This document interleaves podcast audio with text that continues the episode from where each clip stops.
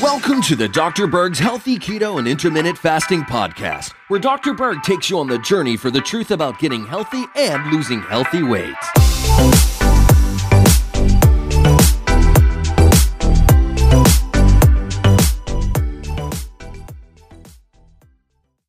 Today, we're going to talk about one of the best remedies you can do for dry, wrinkly hands.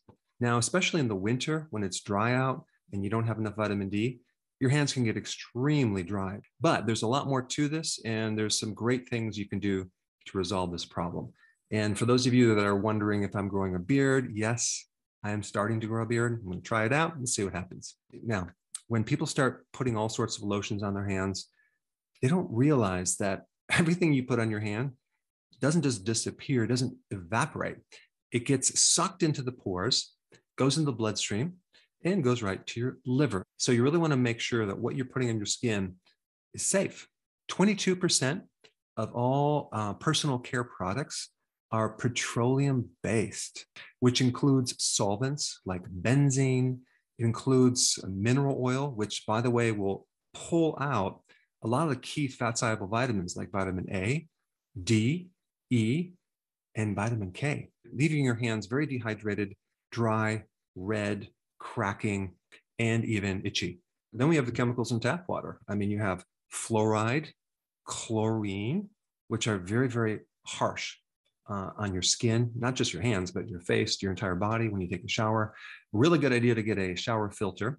But our skin is constantly bombarded by all sorts of chemicals and things that uh, make us look older. Now, if we compound that by our current situation where people have to wash their hands 20 times a day, you can imagine uh, what this does to the hands. Now, I'm going to be totally upfront. I'm not against washing your hands. I think you should definitely be washing your hands to decrease the spread of viruses.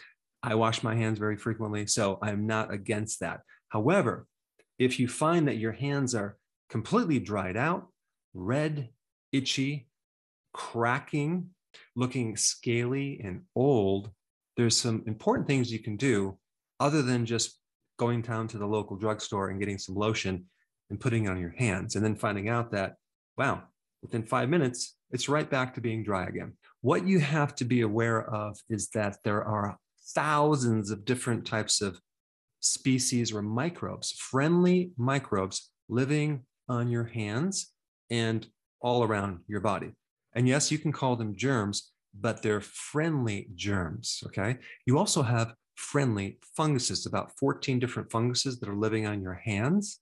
Now, what's interesting is they've done different assessments on this microbiome living on the surface of our skin, and they isolated different types of microbes in different places. And I found it interesting that the area of the body that had the most diversified fungal species is actually on your heels. Fascinating. But on your hands, you have about 14 different types of funguses, and these are friendly. We call this microbe relationship um, a symbiotic relationship. Uh, symbiotic means working together, having some mutual benefits back and forth. The microbes protect us, we give them a home to live. Then you have all these different types of microbes that have a symbiotic relationship with each other. So they have to learn to live together, right? I mean, I wish we as a human race could actually be more symbiotic. Um, some people just have a very difficult time tolerating differences, different cultures, different viewpoints, and different beliefs. So, in order to have a symbiotic relationship, we have to have a lot of tolerance of differences. And you need to have the awareness that these so called germs are not harmful.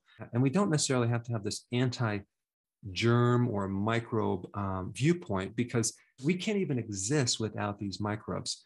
They actually help our survival. They make vitamins, they give us immune protection. And without them being on your hands, the pathogens, the, the bad microbes, start to develop and they create a lot of problems. And there's also another interesting thing you can have non pathogenic microbes and change the environment like make the environment more stressful and have those non-pathogenic microbes turn into pathogens. So just a change of environment will alter the type of microbes that are living on your body. apparently, when you stress them out, some of them go a little bit crazy. So it's very, very important to have a good environment, a healthy environment for your microbes to live and not continually stress them out. And this is why when we get to the remedy, there's a couple things that you'll add to the skin that will make a huge difference in having these microbes start thriving. Now, the other thing I want to bring up is the pH of your skin. It's not alkaline, it's acidic. It's between 4 and 4.5. So that's actually pretty acid. And if the pH goes too high, becomes more alkaline, all sorts of things happen. Your skin starts to swell, it can become inflamed. So you really need to understand what you put on your body so you don't put the wrong thing and end up creating a problem.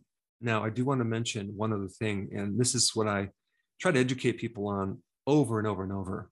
Your external skin, the way you look, your hair, your nails, are a reflection of what's going on inside, what you eat, what you avoid, what you do to your body to keep it healthy. So, what I show you for a remedy will help you, but you really need to focus also on your diet internally. And so, every part of your body externally can look youthful. And yes, I'm talking about lowering your carbohydrates and doing intermittent fasting. Two very powerful things that will slow down the oxidation or the rusting out of your tissues. Because it's the sugar, the refined flour products, like in grains, as well as the so called vegetable oils, which like the soy, canola oil, that is in so many of our foods that just makes our skin, especially, age at a very fast rate. So there's two um, main goals uh, for the hands. Okay.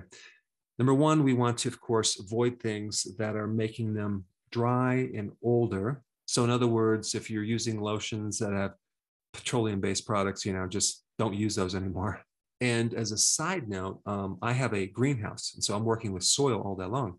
I learned very, very quickly that you must wear gloves because if you dig your hands into soil with all the clays and all the different um, minerals and the microbes living in the soil, boy, you can dry out your hands so fast. So you have to wear gloves if you're working with soil or if you're working with pottery or you're being exposed to different chemicals at work. Uh, I know of one gentleman that was working with solvents and uh, these solvents just pulled out all the vitamin E from his hands. And they were literally red, cracking, blistery. And so, any type of petroleum based mineral oil solvents um, pull out all these fat soluble vitamins. And so, you better put it back in. And so, the two main goals I would recommend is number one, put back into your hands these fat soluble vitamins, vitamin A, D, E, and vitamin K. And number two, recognize that you have these friendly microbes living on your skin. They're symbiotic, and don't try to kill them continually without allowing them to be reestablished. So it's very, very important between the constant washing of the hands and uh, exposure to the chemicals that you allow the hands to reestablish their microbes and even nourish the microbes with what I'm going to show you next. So here's the remedy. It's going to be a blend of just three simple ingredients. Okay.